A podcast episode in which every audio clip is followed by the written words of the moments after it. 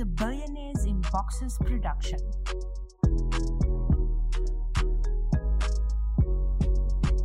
Hello and welcome to this very special edition of Billionaires in Boxes. Uh, Billionaires in Boxes New Zealand today, it would seem like, because I'm joined by very two special guests uh, Brenton Weber of Halftime Orange, who you'll be hearing lots and lots about, including on his podcast, and uh, Richard Hookvale, who is actually the BIB partner for, for over in New Zealand. Uh, welcome, gents.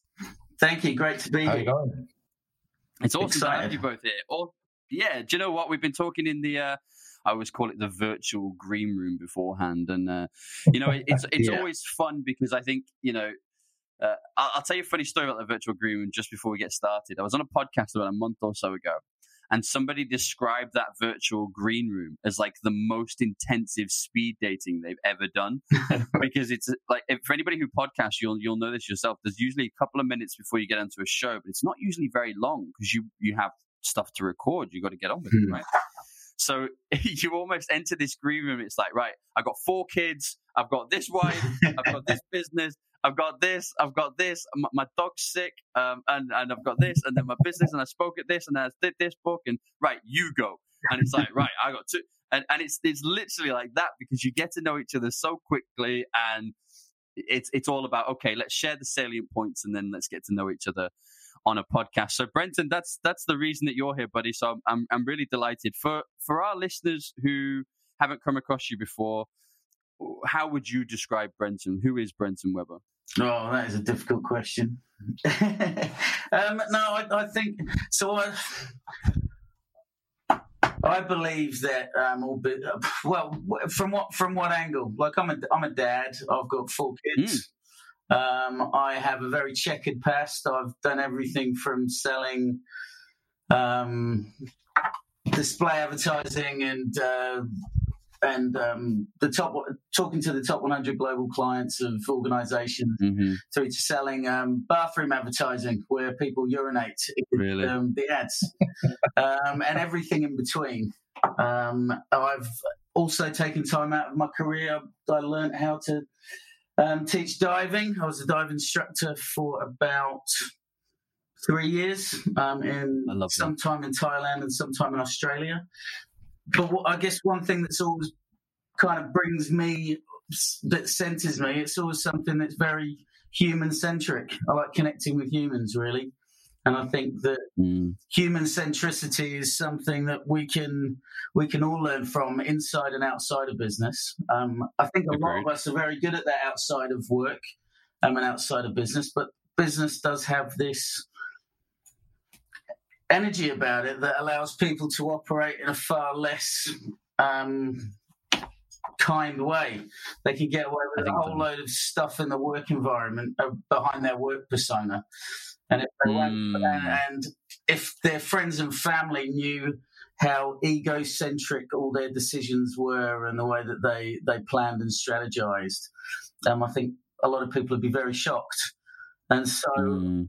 I don't, I've, I've for a long time I think I struggled to be that authentic self at work because at work you are expected to be a certain way and you know um, fit within a certain box fit, within a certain image um, you know you have to obey the social media um, rules you have to um, no, it's it's difficult though, isn't it? Because it's difficult though, isn't it? Because I think you know you mentioned you'd come from that sales background, and and and I'd spent a lot of time in in around that world as well with sales, marketing, and advertising. And one of the things that always fascinated me was how much money you would spend to get a client, but how happily people were to lose them due to poor customer experience later down the process. So, how many times have we heard about organizations that give sort of special discounts and offers and things to new customers, but then their old customers just get completely forgotten about and and they're just there and almost used and abused. Um, and I never understood that because I never even understood that from a cost efficiency perspective. Because if you're going to spend so much money winning clients, surely you want to turn that client into a customer for life. You want to retain them. Um, and and again, I agree with what you say. I mean, I think you know there's so many companies out there that they have their policies and they have the way that they want to do things, but actually, you know, uh, I'd argue that it's it's it's not as commonplace as it should be that those processes and systems have been put in place designed with the customer experience or the customer journey in mind. It's usually designed of how how can we get the money out of them as quickly as possible? How can we get them into the system? How can we get them so that they can do as much of this automated as possible, so that they can leave us alone? Um, and and I think people are missing the human touch, aren't they? They are. They are. It's funny. I, I, you know, we, we call our businesses either B two B businesses or B two C, but in actual fact, mm. every single business, unless you're AI selling to AI, you're a H to H mm-hmm. business. You're a human to human business. It's always about 100%. human connection. Um, where I've been successful in my career has always been where I've been allowed to think from the point of view of the customer, and mm-hmm. it's incredible how difficult it is for people to to um, allow allow their their staff to even do that, or what historically mm. have been able to do that. I mean, if you look at, I've always been amazed that I, I, I see very few genuine customer journey maps.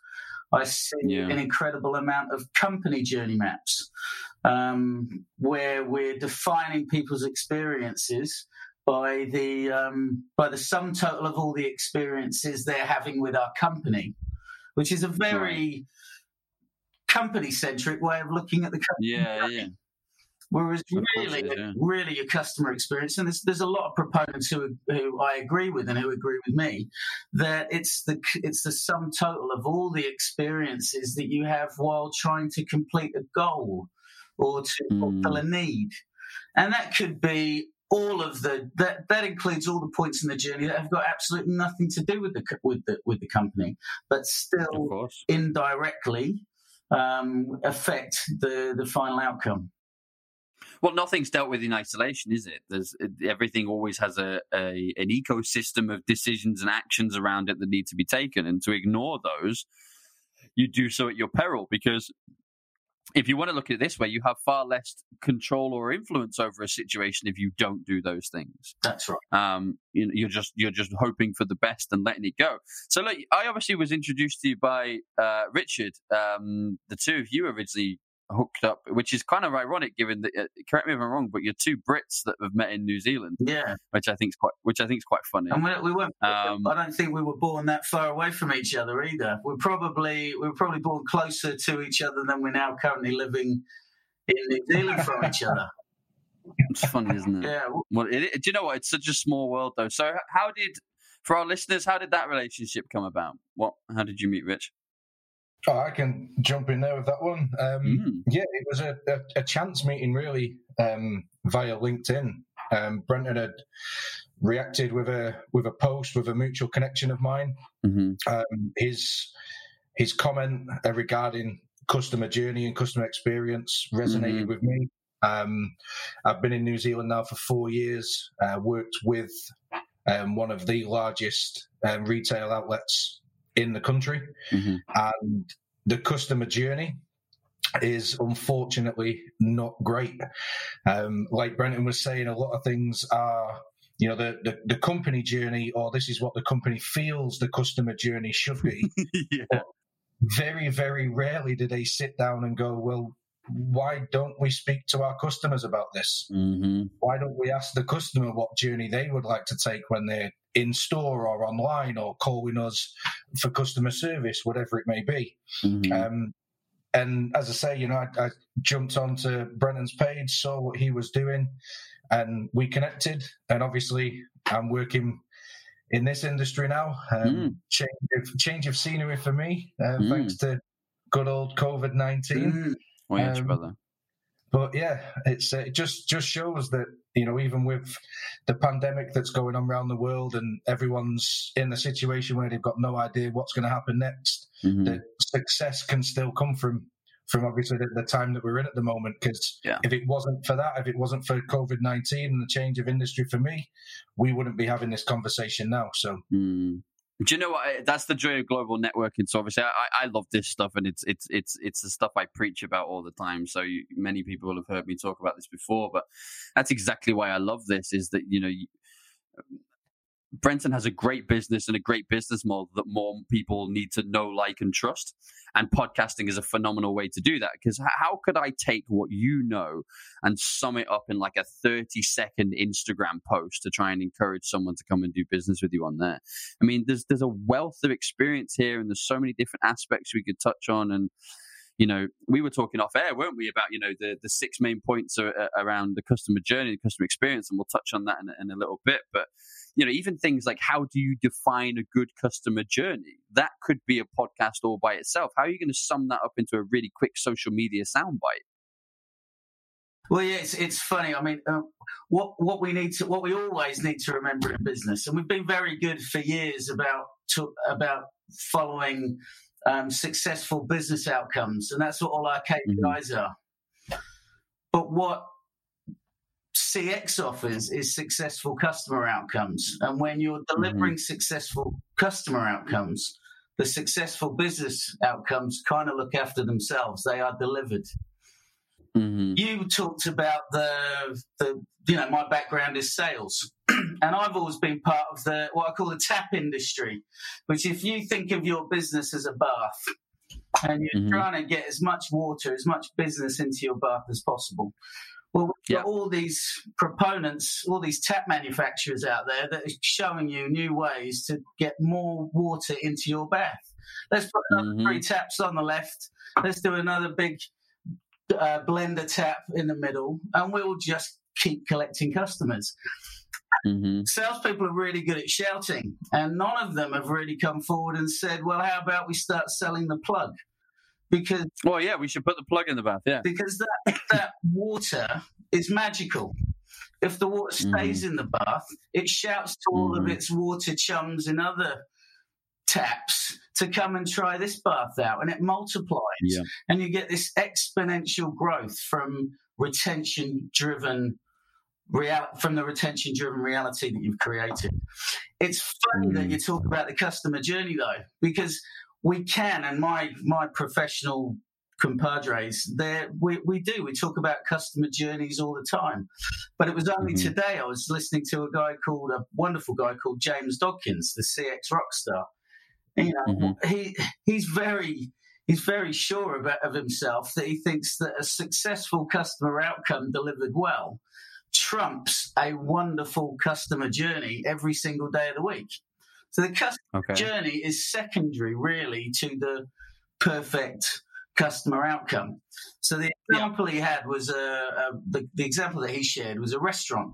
So you and I mm-hmm. would go to a restaurant, and it is the there's um, immediate service. Everybody's friendly, massive smile. You've got electronic ordering. The food is with you and it's nice. The ambience is perfect. The lighting, but unfortunately, the food doesn't really taste that crash up. Yeah, yeah. Following week, you and I go down to a busy market with terrible customer service. The journey itself, we have to wait for ages the, for the table. We have the the service guy who's um, just rude. Um, yeah, yeah. can't read the menu. But when the food comes, it's literally the most delicious dish that we've ever had. Yeah. One's got a great customer journey with a terrible customer outcome. The other's yeah. got a wonderful customer outcome with a very shoddy journey. Now, which restaurant are we going to in a fortnight? Well, of course, but is is the aim not to try and have both of those things? You know, is the name not is the you're right. But the aim, the aim is to how do we take a company from its current state, which is usually in many cases a current product and service centric model, mm-hmm. and how do we move them towards a future customer centric model where mm the business is being driven by those successful customer outcomes. We're working on the customer journeys and improving them to get more successful customer outcomes. And mm-hmm. then that old business state where we relied on traditional KPIs. Um, of course, you still need that, and you, you, need checks and balances to see how things are happening. But mm-hmm. they do look after themselves. And I've got many examples of myself being involved in those throughout my career where true customer centric thinking, when it was, even when it was, so I took over I took over the managership of one of our leading current affairs titles here in New Zealand, a magazine mm-hmm. called The Listener. And what this was at a company called New Zealand Magazines, and I was out looking after uh, the top half of the top agencies and some and, and some clients um, selling across the entire portfolio. It became mm. very apparent to me how dry and boring the customer experience was when we were going into these agencies and telling people about our products. And one of our things yeah. was, well, they kind of think we're dry and boring. So they associated yeah. us with a dry and boring um, demographic. in their mm-hmm. eyes. You know, these were young media buyers.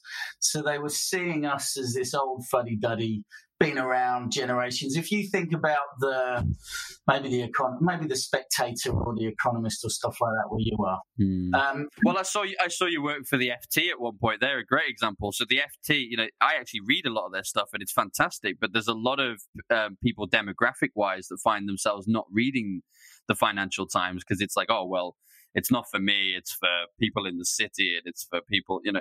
And actually, you know, you get to hear about some incredible things and stories and opportunities. And I've actually had a number of guests from the Financial Times who I've read an article about their business, reached out to them and said, Hey, I want to talk to you about this, and actually been pleasantly surprised by how much they want to do that. So I am fully with you that there is a perception on content as well. There's a perception of who's producing that content and what it is they're doing, and therefore who their audience is going to be, which is I'm looking forward to this, mate, because usually what happens from that point is people start to plan and act accordingly. Yeah. They start to take actions according to, okay, well, I'm speaking to an older, less interactive audience, so I'm going to do this instead of this. Yeah, yeah, exactly. So, so we we made a so with that with that customer driven customer understanding with that insight that we managed to glean from talking to our customers and finding out they found us dry and boring and they didn't want to put their exciting automotive advertising in our dry and boring magazine. Mm-hmm. what was making it dry and boring? We had all the demographic information but the problem with demographics is they only tell a very small part of the journey. Like there are dry and boring 65 year olds, and there are yeah. incredibly exciting 65, uh, 65 year olds. There are also sure. incredibly boring 25 year olds, incredibly exciting 25 year olds. So the demographic doesn't really cover it. So we started mm. to tell a very different story to the to the marketplace. One, we told them that we would never ever show them another um, graph and another bullet point. Um, we, we promised them that they would never be bored with one of our presentations again. And we wanted to also introduce them to the qualitative aspects of our audience and mm. start breaking down some of the myths that were out there um, about the audience. Lo and behold, it, it, took us three months to craft that um, story. All mm-hmm. the time we were we were kind of staying quite static in the market relative. We were all suffering because it was still coming off the back of the GFC. Mm-hmm. And then all of a sudden, the the the, the customer centered, the customer insight centered solution kicks in. By the end of the year, we had a forty percent increase year on year, and we were the only mm-hmm. magazine within the portfolio to actually grow year on year that year. I love it, and that was all to do with just really spending some time understanding what the needs were, not necessarily what the customer wanted, because mm-hmm. because customers they don't know they they might want a lot of a, they might want a lot of things, but they don't necessarily. But a lot of those wants aren't necessarily to do with needs, whether they're tangible or or irrational, rational or irrational needs as well. Well, often it comes down to they think that that toolkit, that selection of tools is what's going to solve a problem. But because they don't know how to solve the problem, they don't actually know that just one of those things used properly could could resolve it. Yeah. Um, yeah. Look, can I ask you a question? Because I mean, I'm sure there'll be a lot of entrepreneurs listening to this, a lot of business owners of different shapes and sizes, you know, and, and I am almost positive that many of them will will be feeling the pain during this period.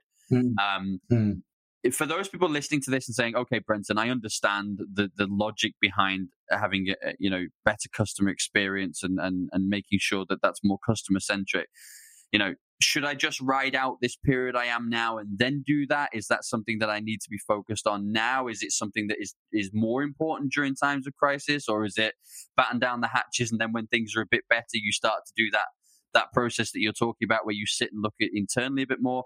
What what does that look like in in your opinion? How how do I, as a business owner, do that? Well, we're in an unprecedented period of time. So, first of all, mm-hmm. I'd like to say is that if anybody positions, in my opinion, who positions themselves as an expert of what to do in this current situation, well, they're coming off the back of zero experience in this situation. So, you mm-hmm. and I and Richard and anyone we're talking to, when we're just exploring what our current new future is, we are we are we have got just as much insights as these experts yeah. out there telling us whether it's a big woe time or a big bad time. There yeah, are, yeah. So I don't know whether now is the right time, but what I do know is that there are two best times to be looking at your customer. One is when you start the company, mm-hmm. and the other is now. This, yeah. every day you're waiting to start that process to understand what your current state is is another day that you're waiting to see what might happen.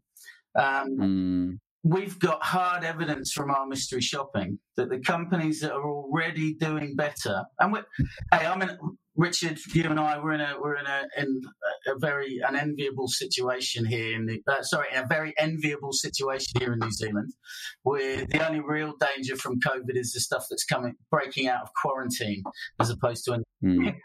so, so business is generally back to normal in a lot of cases. You know, we no longer have social distancing. We don't mm-hmm. have to wear masks. We've got sports events. There's no limits to the amount of people that are coming together. And yet mm. we've been through the journey. There's still the there's still the plastic screens up in store. There are still mm-hmm. the hand washing kits. There's still the line um, delineate uh, the line line the line spots that show you two. Oh, the, the, two meters. Yeah, yeah. yeah okay. But anyway, but oh, and but we are back to normal now. But when you talk mm. to the companies about where they're currently sitting a, on a, you know, where are you based on last year? What I'm finding is that everybody who sought to understand their customer prior to COVID, yep. focused on the customer journey, delivered the very basics, which is just generally good customer service. Yep. And those people that were already in some way thinking about their customers and how to best serve them, mm. well, they're doing all right. Yeah, I love that. I did this mystery shopping where I went in and I just saw who's going to say hello to me, who's mm-hmm. going to be friendly, who's going to engage with me a little bit. And let's check on the health and safety because I do believe at the moment, and I think it'd be even more so in the UK where you are, health and safety of your customers is almost a very foundation expectation now of customer service.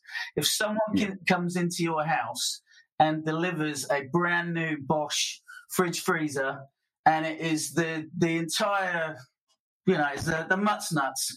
Got the ice maker, it's fully plugged in. If he and I heard this story over COVID, if you point out a mark on the fridge and he's got all his health and safety on, but then he takes his mask off, licks his finger and tries to rub it off, I yeah, guarantee exactly. that that's the only bit of the customer service that you're going to remember. And that's the mm. only thing mm. that you told me about and that you probably told all your friends about. And that's a mm-hmm. that's a mm-hmm. real life example. So those companies that were doing that, and then when when we went to talk to them afterwards with the results and say how you know you, are doing all, how how are you doing now?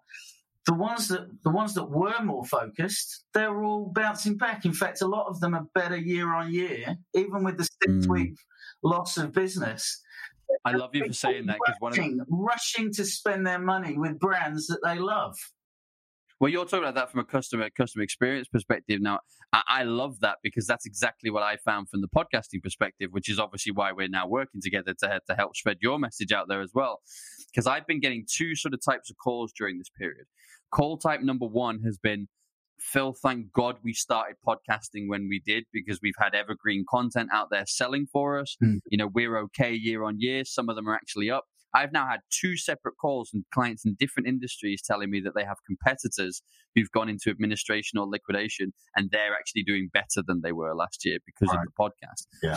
The second type of call I've had is people calling up saying, Is it too late to start a podcast? Mm. um, because I think they realize that whilst they've had that six week period that you're talking about of downtime, you know, other people have been been making hay while the sun shines. Everyone's at home; they can go, you know, instead of only being able to do five podcast interviews a month, they've now gone and done 10 because they can do two back to back in a day with these different CEOs and experts that they want to speak to from around the world. Yeah. Now, I think it, it all comes down to the I think it comes down to caring about giving a good experience and a good service, if I'm honest. So, mm.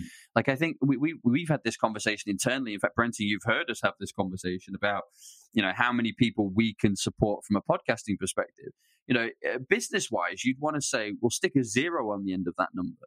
But it's me that will never let that happen because mm. when, you know, you talk about giving people um, you know what they need rather than what they want. What I thought people wanted was to be taught how to do this because I'd made money from it, so I thought that that's what they'd want is me to teach them, and some people did. But the reality of it is, more people actually just wanted us to do it for you. They wanted the done for you service. It was like, I get it, I love it, I don't have time, yeah. you just do it. Yeah. Now that was fine, but it had to be scaled because I wanted to make sure that we delivered that same quality of service to everybody. So if you're going out under the BIB network, it, as you are, you have, uh, as I'm sure you can testify, the same team. You have access to the same systems. You have access to the same people that put my guests, that edit my mm. shows, and and the reason for that is it had to be the same quality standard. Um, and I was speaking to somebody. I won't name them because that would be unfair. But I was speaking to somebody about six weeks ago, and he said, "Why don't you just set up another team in the Philippines and just have like an outsourced team for the for anyone who does the done for you service? Just like give them a cheaper version."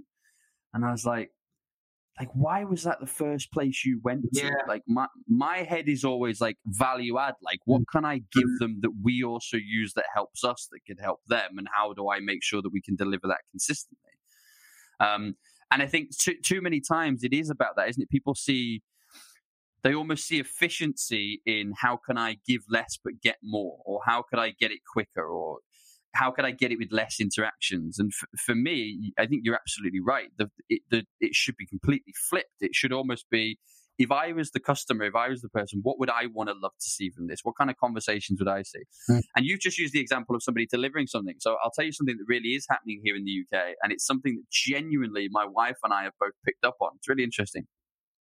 When they're delivering stuff to your house, they now put it on the doorstep, knock and run, basically, mm-hmm. um, which is which is fine. Obviously, I get that. I get why they're doing that. But there's two types of delivery people. There's the people who literally just put it on my doorstep and knock, and by the time I've opened the door, they've already gone. I may or may not have been in, and they've just left my stuff on the door. Yeah. And there's the people who stand halfway up my driveway, more than two meters away from me, to make sure that I get it, say hello, wish me a good day, and off they go.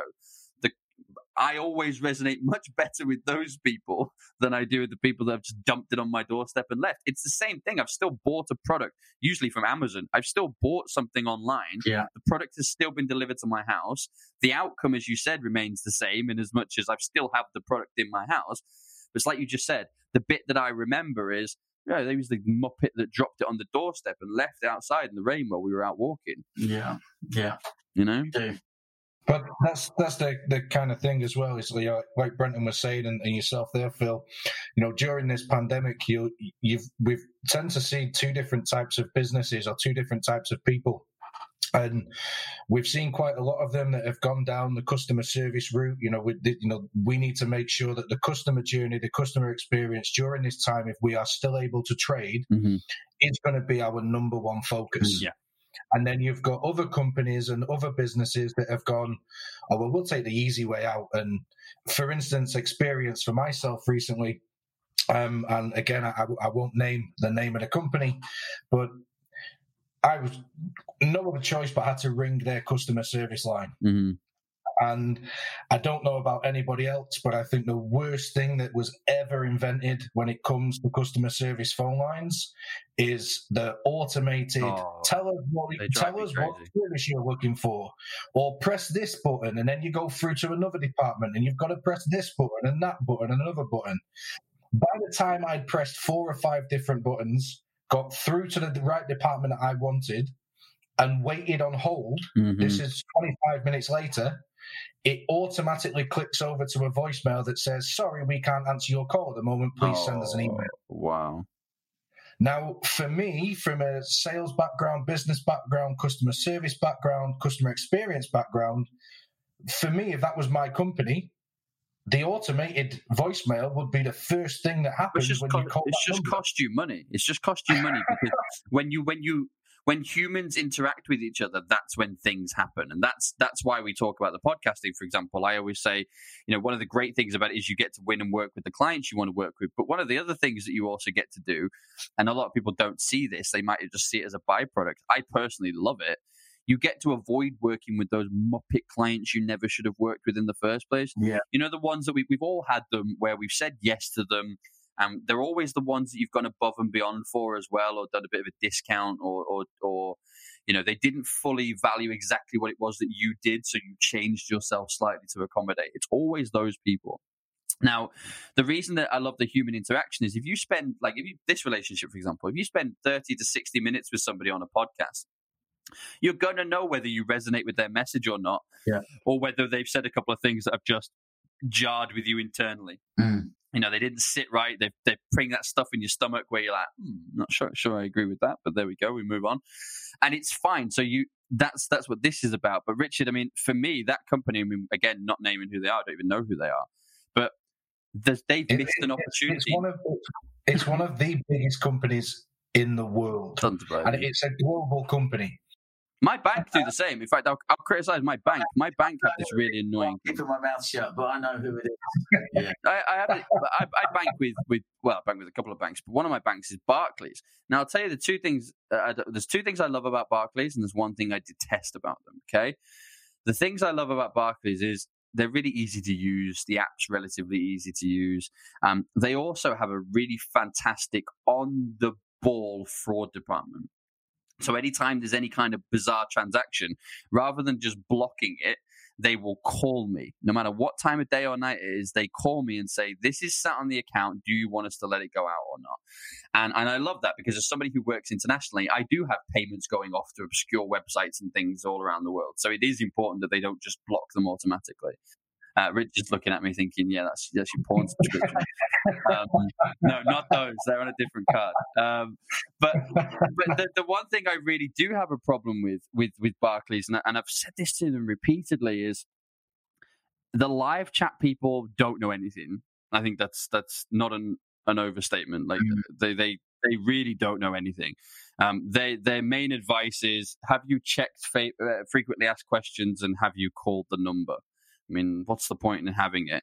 But then you've just mentioned about the automated system. They're the Barclays I always think of when you talk about automated systems because it's about four or five. Press this, press this, give us your account number, give us this, and away you go. And then as soon as you're off hold for like 20 minutes through to a person, it's like, hi, welcome to Barclays. Can I take your name and your account number, please? It's like, I've already, I've given you this. Like, what? You you know why I'm on the call because I've already given you the answer like that- five times. I mean, we, we talked in the green room about above the line and below the line customer experience. And look, above Mhm. the line, I know I've, I've, I've, I believe I've, I've come up with this terminology, and it's from my background in advertising and marketing. You know, you've got the above the line stuff and the below the line stuff, but it's the same in customer experience. You've got the cool, design rich. Let's create beautiful customer experiences for people that are Mm, fast, convenient, trackable, personalized, and predictable. mhm. You know, those are all really important. But then take a look under the bonnet, and it's usually to do with leadership or structure. Like when, I, when you can imagine, for me, every interaction outside of my house is a another little bit of research into customer experience. It gets quite tiring actually going out and yeah, I can believe that. just kind of absorbing customer experience everywhere. Um, but but when I'm when I'm when I'm approached with that specific issue, I just think there's a siloing of data here. For some reason, Mm, that department doesn't think that every department should be able to see that bit of data because they've probably Mhm. got some cultural issues where there's a person in charge of that department that's power hungry and wants to keep some stuff for themselves and the self importance that comes along with sometimes in that situation. Um, mhm.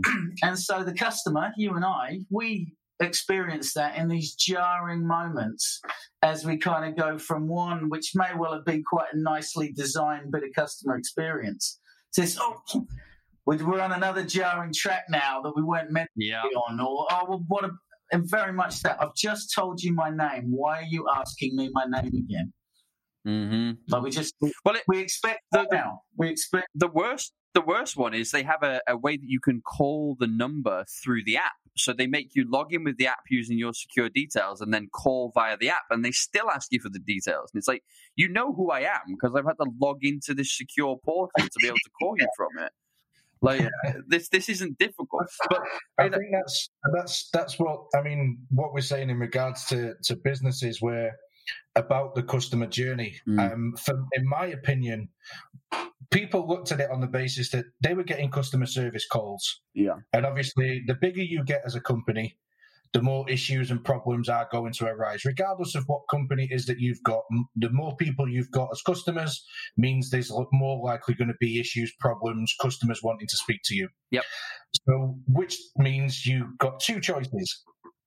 You can employ more people in your customer service center mm-hmm. if it's going to be phone based, or you can outsource to a different part of the world, mm-hmm. which again is not a fantastic customer experience for mm-hmm. a lot of people.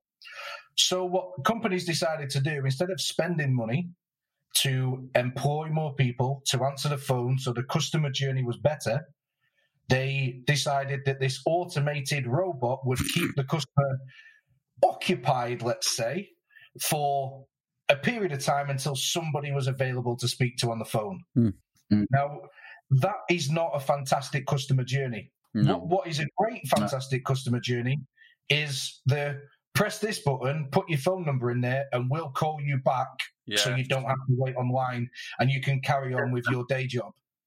Completely that, That's a that, that's a great idea. And in fact, one you step further than that as well is a lot of the questions that get asked, you know, rather than just having a really boring text frequently asked questions section, engage with them with content and short videos and podcasts that are about these exact things. Because I guarantee that it's very rare that questions that come up are unique questions. It's it's you know other people will have asked these too.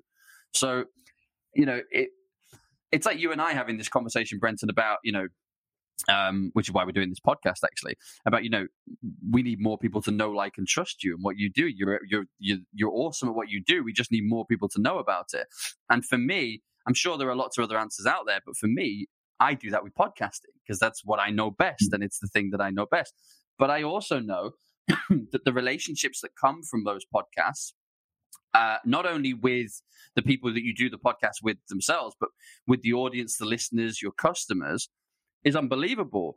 And you know, people are always looking for another reason to contact their mailing list, aren't they? They're always wanting to engage with the people that they've already worked with and, and their social media and their email lists and all this kind of stuff.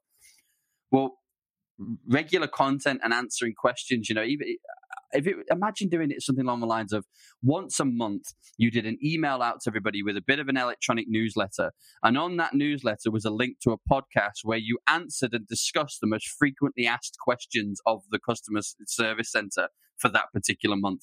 Right a lot of people have been asking us about this guys so we want to just kind of give you this this this. We've put something special on our website for you to go and check it out there. They're gonna they're gonna reduce their call volume whilst at the same time increasing the likelihood of people recommending them because people are going to go, wow, these guys went above and beyond. Like, have you heard the podcast they did about this? Was you know talking about um, an unnamed telecommunications company. Um, mm-hmm. I think you know you, you, you've got you've got some some old world views there where they've probably got a KPI on reducing the number of problems that they've got. Mm-hmm. And so there's this problems are seen as problems, whereas really any opportunity that you've got to hear from your customers, but considering you're only going to hear from four percent of your customers, mm-hmm. disgruntled customers, that's an incredible stat. Four percent of disgruntled customers will complain. Ninety-six percent will just grumble and go away and tell a few people about it. Mm. And somebody will get, get on that phone line and they'll wait for 20 minutes and they'll be grumbling like this and then they'll get onto a podcast and they'll mm. tell a thousand people about it. Exactly. And now you're in a world of pain. You're very kind to you're very kind to drop you know to not drop the name. But the thing is, I think that that's probably a major issue to do with a lot of telecommunications company, companies globally. Mm. In, in general, they are very product and service centric as opposed to mm. customer um, exactly, and, and, what, what tends to happen with a customer if you if you're annoyed at something and you're that four percent of people that are going to sit there for 20, 25, 30, 45, 55 minutes on the phone to speak to a person, all that's going to happen is that person's going to get more and more and more and more annoyed. Mm-hmm. yeah. Talk themselves up over the situation. So when that the customer service advisor gets the call, they got to be just let loose. Those people. They've got to be. Mm-hmm. If they miss one beat, that person who's been waiting for 15 minutes is could well just be like a, you know, like a, like a, a, t- a just some ten, just some tinder ready to go up and explode. well, the, the, the music never helps, does it? Let's be honest. No, I mean, hold music is never something that you listen to. I mean, and enjoy. I'd like to pass on to anybody who has a customer service department and regularly has people on hold. Please find out what the longest period of time anybody has been on hold for and have a mix of different songs for at least that long. Because mm-hmm. Hearing the same music every two or three, it's like, surely you know that we're all waiting here for half an hour, that that's the average mm-hmm. wait. So couldn't you just make it a bit better? I mean, it's not like it's hard either, is it? There's so much of this stuff out there. Um, look, Brenton, I, want, I mean, you, I wanted to. You could quite, I'm sure. I mean, the, the, great. We're talking. You know, we talk about all the stuff that doesn't work because mm. We've had new expectations set by people who are focusing on customer experience. Mm-hmm. The thing, the thing. I was having a conversation today with some Australian guys and ladies, and we were talking about, you know, well, what where are we trying to get to with customer experience? It's what you know, it's very, customer experience is very zen. It's not about the destination; it is the journey yeah. on the way. Um, you know, grasshopper. So uh, mm. what you've what you've got to remember is that when you've set a new expectation for your company and for all your competitors around you, mm. you've then got to keep that expectation at a bare minimum, that's now your new bare minimum operational operational standards. You're absolutely right. And you want to make it a little better because your competitors, you want to be keeping them playing catch up. So McDonald's mm. have done that really well in New Zealand. And they've been doing things over the last 24 months. Like we've, we, we, uh, I think the McDonald's team over here, very uh, innovative crowd. They did the, um, the, I think they were the first McDonald's to roll out the the the the, the queueless menus. So you know, you just nice. order order yeah yeah cubicles. They also rolled out um, uh, table service. Table service yep. from a McDonald's. Like, who would have thought that we would even want or need that? It's brilliant, isn't it? I've got I've got some kids, and occasionally I'll be a bit naughty and cheat and take them to McDonald's.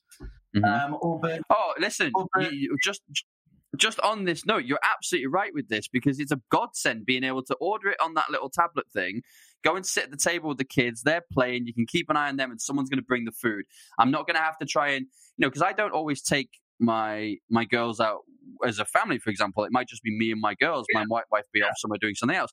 So I don't want to leave my two small children at a table in McDonald's while I go up and collect the food from the counter. So somebody bringing it to me actually is a godsend. Who, why didn't we think of that before? Because we've been eating with kids at McDonald's for a long time. I mean, you know, first time that happened to me, I had come off the back of a really bad experience with Burger King. I'm quite happy ah. here.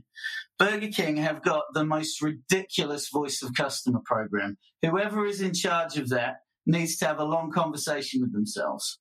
I and with you fill in 49 questions to get a free burger to complain about the terrible customer service that I had. And I wasn't wow. even that bothered by it. I just thought, well, you know, it's my job. I like to know. Yeah. I'm going to go through the process. I sat there 40 questions in and it tells me I'm 50% through. It's asking me it asked me for my receipt number. It asked me mm. whether I bought chips, whether I bought a, a, a, a, soft drink. all information that should be able to get anyway off the the thing. I, well, I was going to say, presumably they have that from your receipt number. And, and all I felt was that this company has no respect for my time. Mm. And it's fast food. We're not going there because we, uh, there's a there's a good proportion of us who, if we do go there, it's because we want it to be fast. Yes, of course. We want to get get in and out. And the last and and uh, to, did I did I ever go back and use my free burger? I highly doubt it. I, I highly doubt it as well.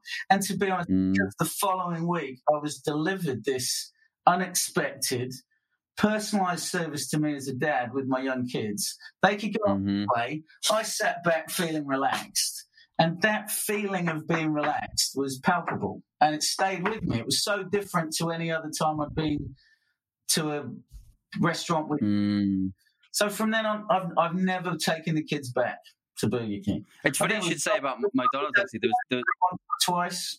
We've maybe done drive through last year or so there's an experience that sticks in my mind about McDonald's as well. Kind of similar, actually. I was with my two kids and we got them a Happy Meal, and um, the lady kind of was looking at me behind the counter, and she and she was saying she picked up this poster thing, and it was the poster of the toys they have, no, with the the Happy Meal, and she asked my eldest daughter which ones she already had, and she said, "I've got that one. I don't have that one or that one," and she gave them both the same toy because she understood that if she gave them different toys, they'd fight about it over the table. So even though she, she checked which one they already had, gave them a new one, but gave them both the same one to avoid aggro.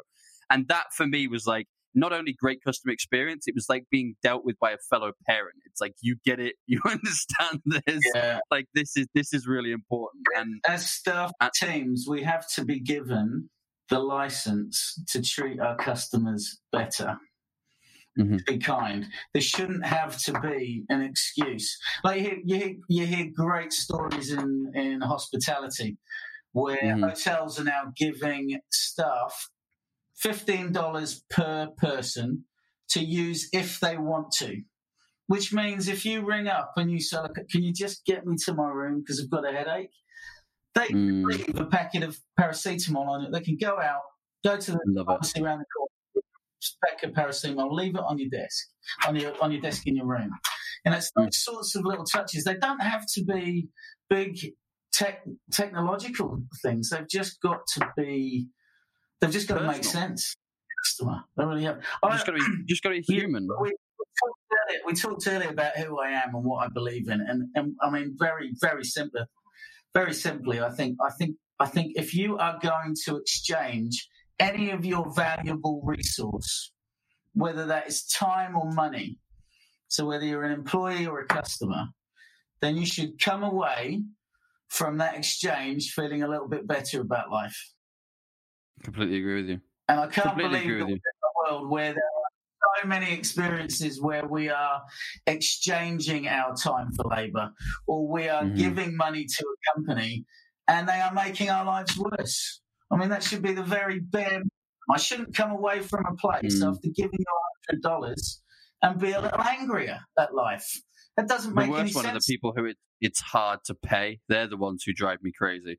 You know what I mean? Like you have to pay them, otherwise things get worse. But they've made it really difficult to pay them, and it's oh, like this. Is, I mean, I, I, one that stands out for me. I mean, they're never going to change. Is uh, is HMRC? HMRC um, are the worst for that. It's like, listen, you owe us tax money. It's like, great, I'll ring you up and make a payment. No, sorry, you can't do that. We only take bankers' checks or by form of a smoke signal. And it's like, why can't you take my money? I'm trying to pay you. Like this, I've been on hold for half an hour. Don't then tell me to go somewhere else. You know, just say. That, that's that's the thing. Like it's it's it's crazy, and the, and the thing is that these companies seem to take the human out of the human with, with the yeah. training and the you know the, the the way that they they treat their staff or the way that they make you know you've got you know KPIs don't be on the phone for too long. This this you know all these KPIs and reasons to get the customer off the phone as quickly as possible. And I mean to give you a, obviously an idea regards that you know as we started at the call I'm originally from the UK I've been in New Zealand for four years now. Um, I lost my UK driving license the first year I was in New Zealand. So I, I lost it in my wallet on a night out, and I've had a full UK driving license for years. Yeah. Mm-hmm. In the, in New Zealand, not to bore people with the rules, but you can drive in New Zealand on your UK license for 12 months. If you're going to stay any longer than 12 months, you've got to convert to a New Zealand driving license. Fair enough. I was six months in. So I rings the DVLA in the UK. And after being on hold for God knows how long, get through to somebody, and I get told, no problem, just pop into your local DVLA office and sign this paperwork, and we can give you a new license. I'd already explained to the first two people I was on the phone to after I've been passed around different departments that I live 19,000 kilometers away in a different country. Mhm. Is there any way at all that they could send me a copy of it or proof that I had a full license so that I could go to the AA here in New Zealand and get my license converted? This took months upon months upon months of emails, phone calls, backwards and forwards. Mhm. Eventually, I just lost patience with it all. Went to the transport agency here in New Zealand, explained my situation to them. Luckily, because I'd traveled the world for a year, I had photocopies of all my, my Yeah, passport, okay, yeah. driving license, things like that. Luckily for me, I New Zealand, I was literally in the line for five minutes at the desk, explained my story to them, shown the emails from back home in England, shown a photocopy of my driving license. And although it's not supposed to happen Yeah. and it's not to, they, they physically need to see your driving license. Mhm. Made one phone call to a person she needed to make a phone call to, and within 15, 20 minutes, I had my full New Zealand driving license there in front of me. Mm. Mm. The, the whole customer journey and experience was half an hour. Completely different. I was I had to pay for a new license. Understandable. I've not got a problem with that. She could have told me it was five hundred dollars for a new driving license, and I'd have paid it because I was happy with the service. yeah, that I'd been absolutely. How much was it? And, um, I, I think it was something like forty nine dollars or Right. something like that. So something ridiculous. yeah, Brilliant. nothing. Just it was literally I just had to pay the the trans the transfer fee, which Hmm. I think is about forty nine dollars. I love that. with the whole time of that, and like I was trying to explain to the to the DVLA in England, I was like, I need to drive for my job here in New Zealand. Yeah. Every time I get in that car and I drive without my license, I'm breaking the law. They don't care. I had exactly the same scenario with South Africa. I was living in South Africa and I was having to upgrade my visa, and it was I was upgrading my visa because I was it was a work visa I was on, and I, I was now married and I could get a spousal visa, so it was supposed to be relatively simple. Um, Thirty days, um, just a simple process, right? that doesn't happen. Six months later, my visa is now about to expire on the work front, right? And I'm at a point where if my visa expires, South Africa has this rule. At the time, it was a large fine, which I ended up having to pay. But it was now it's a I think it's a three or five year ban. If you outstay your your visa in South Africa, you will be banned from re-entering the country. So obviously for me, Right. this is quite a big deal. So I'm getting in touch with with Home Affairs and I'm saying, where is this thing? Oh, it's coming, it's coming, it's coming, it's coming. It's with this department in Pretoria. It's coming. What ended up happening was true story. I had to leave South Africa because my visa was now like three weeks over, and I knew I was getting a fine, so we had to leave. And we came back to the UK to do some stuff here, and I was trying to appeal the fine, and it didn't end up happening. I genuinely had to pay the fine to be allowed back into South Africa, and I never did get the visa. And here's the reason why. Okay, so I got a phone call after about two months after landing back in the UK. Bearing in mind this is probably about eight months now since I've put this 30 day visa application in. um, and I get a phone call from somebody saying, We've worked out what happened to your application. And I said, Okay. And they said, It was in the desk of somebody who's been off on maternity leave. And I was like, What?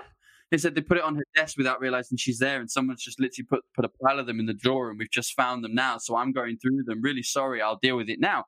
But this is a true story. So, so what I need you to do is come in and see me on Monday. So I was like, well, I'm in the UK, so I, I can't just nip over to South Africa and come see you. And she was like, oh, um, well, I tell you what, what we can do then is send me your passport. And I was like, okay, that makes more sense. I was like, so you're going to send me the passport, you're going to put the visa in it and send it back. Um, no, I, I'll be able to stamp it with the visa, but you'd need to come and collect it in person. I was like, how am I going to come to South Africa without my passport? And she went, you could probably do like a temporary one. I was like, which null and voids the existing one that you've just stamped. Yeah. So already this is a waste of time. and she was like, I don't know what to tell you because we're allowed to receive them, but we're not allowed to send them. And I was like, well, can I get a, a family member to come and pick them up? Like if I give a letter of authority to like my father-in-law, for example, can he come and collect it? No, it has to be you. You have to show a form of ID to show that it's you. And I was like, like what? And she's like, like passport or driver's license. I was like, so you want me to show you the thing that you have to prove that it's me? I was like, none of this is making any sense. So in the end, I, I genuinely binned the whole thing off. Um, I had to pay like a 5,000 Rand fine to get back into South Africa, and I still have to sort my visa out another time when I go back. Now, I am aware that despite the fact it says it takes 30 days, I'm going to need to have a time where I've got a good three to six months in South Africa to be able to get this thing across the line. And I'm aware of that. So, yeah. how crazy is that? That I'm having to factor in a quarter of a year of my life to go and deal with a process that should be really quick and simple.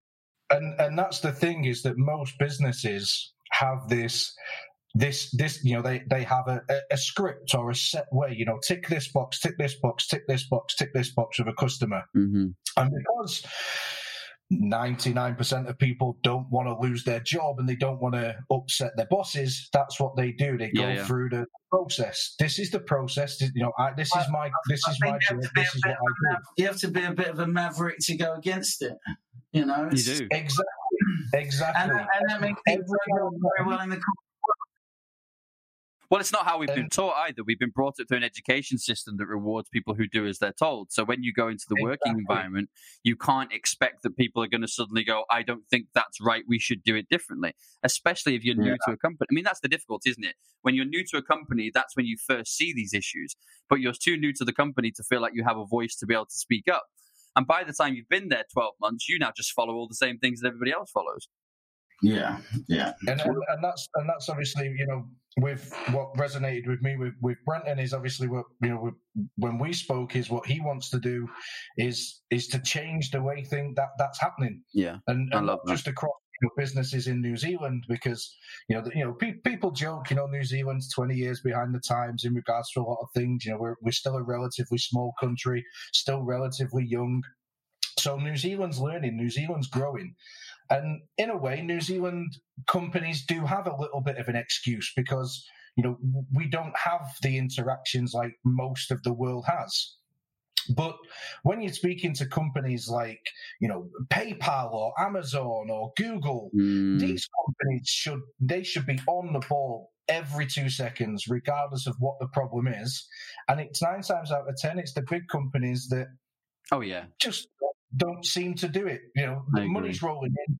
We've got plenty of we've got plenty of money coming in. It's fine. I have to say, some of the companies that you talk about there, though, the reason that they are as successful as they are is because of the customer centric nature in which they strategize. I mean, if you if you think about the the six the six known things that deliver a great experience. Um, mm-hmm. Some James Dawkins called them the C six. Um, but I, I, challenge any company to kind of look at how they perform or their, how they think their customer experience, because this can be done through just a little bit of navel gazing, really, and about the, the level of understanding you already know about your guys' customer journey. So you could do this, Phil, for um, uh, billionaires in board shorts quite yeah, easily. Well, so, how easy is the journey? Mm-hmm. Is it easy to become a customer? Mm. It's a good question. Not as easy as I'd like it to be. I'm, I'm along that journey, and I have to say, I think you've made it a, a relatively easy process. Thank you. Look, I, I, I, there's always room for improvement, but it's good to know that. Yeah. Um, fast is really important as well. The speed and the convenience of it. You know, mm. and the mm-hmm. fact that I can talk to you from my home home office is just perfect. It's very convenient. Yeah. Um, your a good customer experience should be trackable as well. So mm-hmm. I should know where I am in your journey or, or how yes. the journey's going on. You know, like when you're doing a, um, an online course and you're told 63% to go. Yeah, love that. That's the trackableness that we can see where we are. Or the Domino's pizza tracker is a great example of it. You know, that, so that was the first one I thought. Is on its way. It's going to be ready. Um, yes. It's got to be personalised um, yeah. as well, and yeah. predictive as well. So I should know almost in a way what's coming next. That's a good customer experience for me. That makes a lot of sense too. Important, but I need to be able to know that if I order my Uber, that it's going to be there within two minutes. Makes sense. And if it's not, yeah. well, there's, a, there's another, they're not a pass mark in the customer experience. So companies can look at those things, and Amazon do a lot of those things very, very well. Um, they do. I, I, I, think the bigger the company, the harder the customer service um, challenge is. But again, how much of the focus is on acquisition, how much of a focus is on retention. And I do think with you push a little bit more towards the retention, a little bit more more towards driving word of mouth. Like Twitter, Twitter's a good. You mentioned Twitter as well before. Twitter, a great example. They don't have. They've never had to advertise. That's all customer centric driven. It's just people yep. loving their experience on it, getting whatever they want to get out of it, or hating whatever they want because maybe that's what they need. They need a little yep. bit of a feral shadow in their life. Um, but it mm-hmm. delivers that, and people spread the word. And lo and behold, Pandora Radio is another one. I know um, a lovely lady who was involved in the, the launch of that over here. They didn't spend a they didn't spend a dime on above the line advertising. It was all mm. experiential, mm. creating advocates who spread the word, and that's how that's how they got their, their magic it's so much powerful because one of the things that I realized is, is, from the podcasting thing is that customers are great, but fans are, are far more powerful. And when you have people who are a fan of your brand and a fan of what you do, it's like you say, it's like it's not just about their use the McDonald's and, and, and Burger King analogy, right? You're not just going to continue to go to McDonald's instead of Burger King. You're going to tell other people with parents, hey, this uh, with kids, sorry, hey, this is the experience that I had over at McDonald's, and these guys were useless, and they're going to go and tell people, and that's how this thing works. And I think people they know the power of referrals and they know the power of human interaction in business. But we're also busy looking at this thing online, trying to figure out clever little automated ways of doing it and, and, and trying to do that. And I think it's quite nice just to be able to take it right back down, isn't it? And say, how would I like to be treated as a customer? What experience would I like to have here? Um, and then go about doing that. And, and as, as you as I have both said, there's nothing wrong with asking your customers. In fact, it's a great place to start. You know, just not in a 40 page, not a 40 page questionnaire to get a free burger. Actually ask them genuine questions that are going to be important. That's right. Show an interest. Yeah. Um, we've we've 100%. we've just been developing a very short introductory needs analysis tool for companies to be able to, to look at. I was so I've got a three month year old. I've got a three month old daughter, um, mm-hmm. Cleo. She was born on um, Easter Monday, so a lockdown baby. Wow, and lockdown baby. The other night, the other night, she was giving me merry hell about at feeding time. Mm-hmm. And mm-hmm. I had the bottle, and I was probably not really paying her enough attention. I was watching the news. I had her in this arm. Other kids are going off in the corner and she was spitting it out and throwing her head around and moving her arms and making noises. And I started paying her attention, just looking her in the eye, and she calmed down. And it made I was well, it was it happened while we were developing this new tool, and so we've developed mm. this tool to to guarantee. We we think that really your customers want to be given attention. Yeah. As customers, we want to be given people's attention, companies' attention. We want to know that we matter. We want to know that we're cared about we're, we're also now in this post COVID world, certainly in New Zealand, we realise how valuable we are. There's a mm-hmm. there's a mm-hmm. higher valuation of our own dollar when you've got tourism companies telling you how much they need you. Well, then you better mm. show them how much you need them when they come and mm. spend their dollar if you want to see them again. Because Agreed. we're now expecting that level. And so this this survey, it's just a twenty question, a ten question survey that allows us to kind of grade how the listening how your company's set up to actually listen to customers, how well yes. you're listening to customers, what you're doing with that information once you've you've got it, and how involved, how much more attention you can give them by involving them in the decision making processes that will ultimately impact their customer experience. Is that an online tool, or is that is that something you're going to do in person? Um, that's just uh, it's a little online tool that's found now on the front page of our website.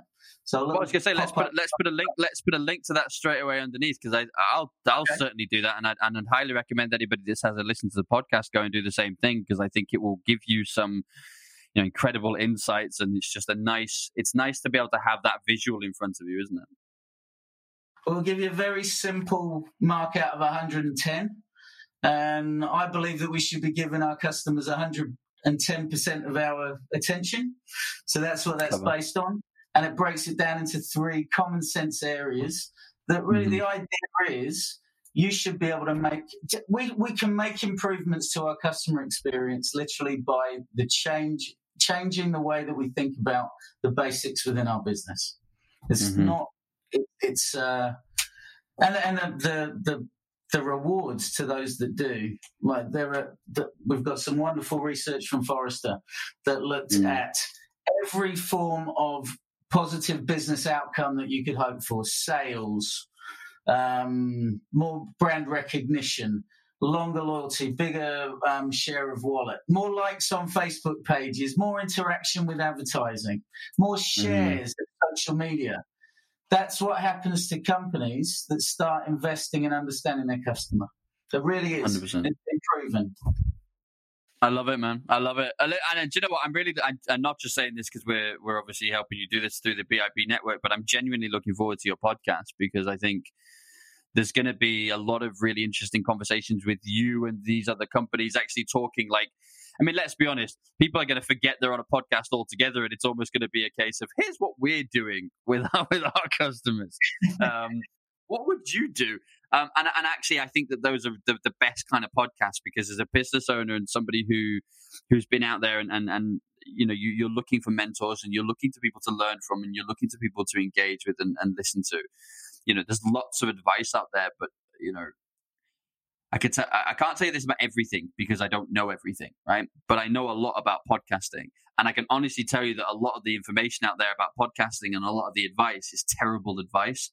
Um, yeah. But that's not really surprising when you know only twenty percent of podcasters actually make any money from their podcast. So that means that the other eighty percent of people telling you what to do don't know how to do it either. So of course it makes sense that the vast majority of information out there isn't right.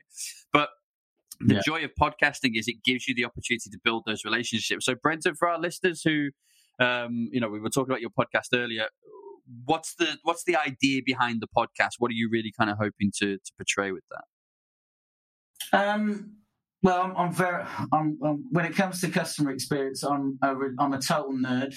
So I yeah, love just love t- talking about customer experience. I could talk for hours. I mean, I haven't, I haven't, even touched the sides about the stuff that I like to talk about. Another reason for doing the podcast is to hopefully um, improve my marriage a little bit because maybe it will give me another outlet to talk about customer experience, and I won't quite, yeah, I won't be quite so boring um, I'm, I'm, just don't don't make the mistake I made and ask her to listen to it, dude. I made that mistake.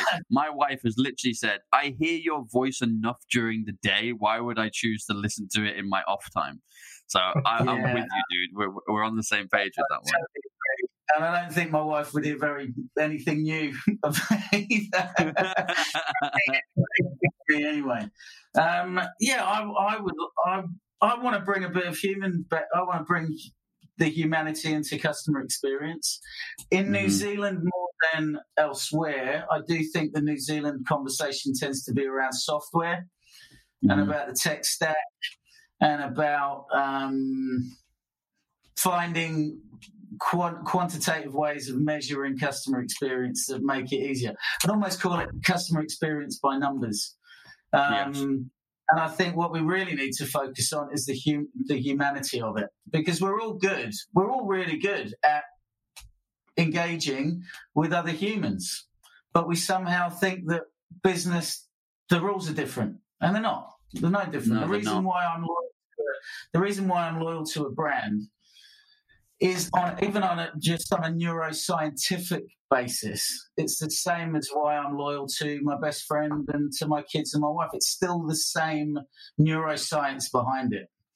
Mm-hmm. Um, so yeah. Well, I love, the, I love the fact that you said that. With, well, with neuroscience, it's fascinating because it's this like the brain can't tell the difference between a digital interaction and a personal interaction, as in like face to face.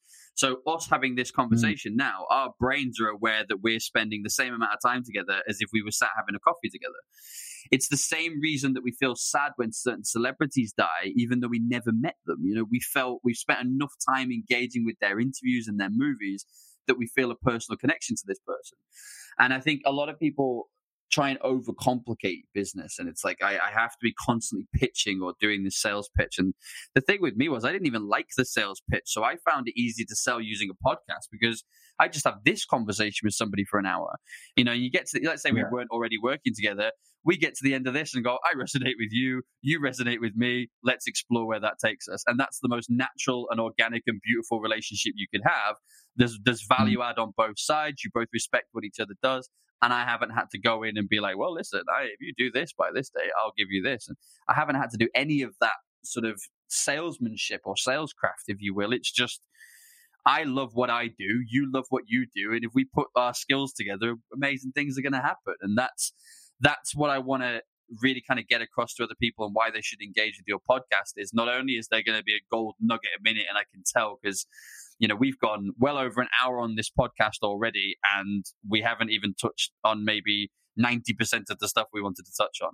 And the mm. reason is there's so much information out there, and, and Brenton knows so much of this stuff that he can share with you that can really kind of make a difference to your business that I think it's going to be fascinating listening to that happen and listening to the conversation happen with your guests as well in hearing about their their journey and what it is that they're trying to do and businesses of all different shapes and sizes, you know, because I don't buy that, you know, this is only important for medium to large size businesses. In fact, if anything, if you're a small business that's only got a handful of clients, treating those clients with respect and retaining them and keeping them happy is surely a, a, a major focus for you. It's not an afterthought. So it doesn't think, matter if you I have think... 10 customers or 10,000 customers, they all need to be treated with respect. And that, that's the great thing about about the podcast and, and, and about podcasting in general is how you know the customer to sit and listen to Brenton and somebody else in the industry and sit and just have a conversation. Mm-hmm. You know, there's there's no sales pitches. It's two people passionate about customer experience, the customer journey, having a conversation. What better mm-hmm. way for the customers to be involved in that than to sit and listen to two people passionate about the experience of, of them, the customer. Mm-hmm. And it's not very often that you get the chance as a customer to sit and listen to CEOs of businesses who care about mm-hmm. you because they, they come out and they tell, you know, the, the press releases and the, and the advertisements that, you know, we love customers. But most of the time that, that goes over mm-hmm. people's heads because that's what you expect to see from an advertisement or from a TV, uh, you know, a TV program. But to actually sit and listen, whether it be half an hour, 45 minutes, an hour, to two bit two people within the industry of customer satisfaction, mm. that's that's that's that's yeah, gold. As, as, for a, for a customer, that that is pure pure. Well, gold. I'm looking forward to. Yeah, I think that's a great way. I hadn't even thought about it like that. I, I was thinking like from Brenton's perspective, being able to share advice and being able to hear the problems from customers as well. I mean, potential guests that you have on, but Actually, mm. I think that's another point that you've just made that's really valid, Richard. Is actually, in, in a weird way, that form of podcasting from that guest is also a great form of customer experience because their customers now get to go and listen to them talking about this is what we're doing for our customers. This is how we'd like to improve it. This is, and that's for me, like, I don't expect anybody to be perfect because the industry, every industry changes so much that that's why I don't like the phrase expert because you, you might have been an expert yesterday, but today the, the market's different. It's changed again. So it's always evolving and it's always changing. But I think having the ability to listen to people who, who are at the top of their game and are saying, look, we're always trying to improve and get better, I think that's going to be a really powerful conversation. So what I'll be sure to do is include the link to Halftime Orange podcast and the website for the for the um, the test as well, um, the little online test. I'll, I'll, I'll include both of those in the description below. I cannot wait for your podcast. Now, I'm I'm lucky because I get to listen to them before everybody else. So sucks to you.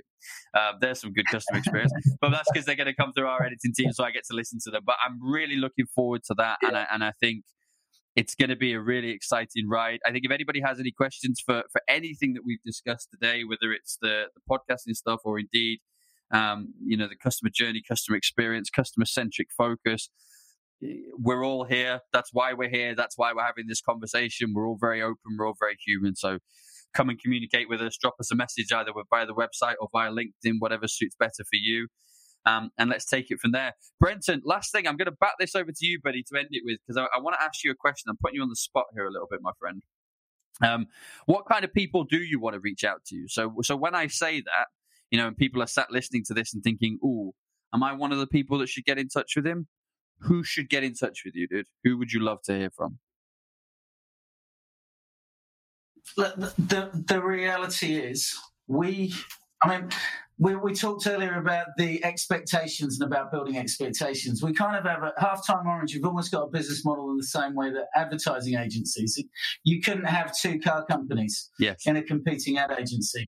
So if we have a car company, we can't talk to any other car company. Makes so sense. We, we know that if you have got customers and you have a desire to improve your customer experience, if you see value in engaging in a superior, more authentic way with your customers, mm-hmm. if you want that to be a more systematic approach, then we want to hear from you because we have some very basic tools available that can help anybody.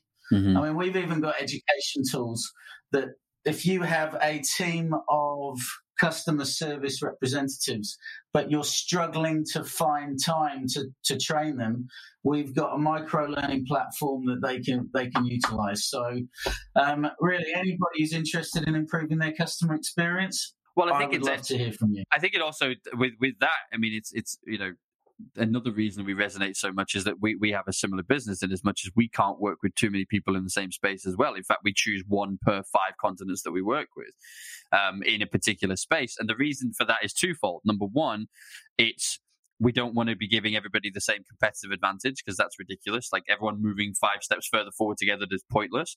Um, but also the fact that we can int- introduce you to those other partners globally and share ideas, and that becomes part of the service as well. That actually now you're networking with like-minded individuals. So similar to us, I'd say, do you know what? If you, if this has resonated with you, don't waste time. Pick up the phone, get on LinkedIn, and get in touch because it may well be that that Brenton doesn't have that quota ticked yet, and actually you picking up that conversation can put your name firmly in that space before somebody else does. So, you know, uh, Doug Vermeeren, who was on our show a few weeks ago, he's um, world's leading passive income coach.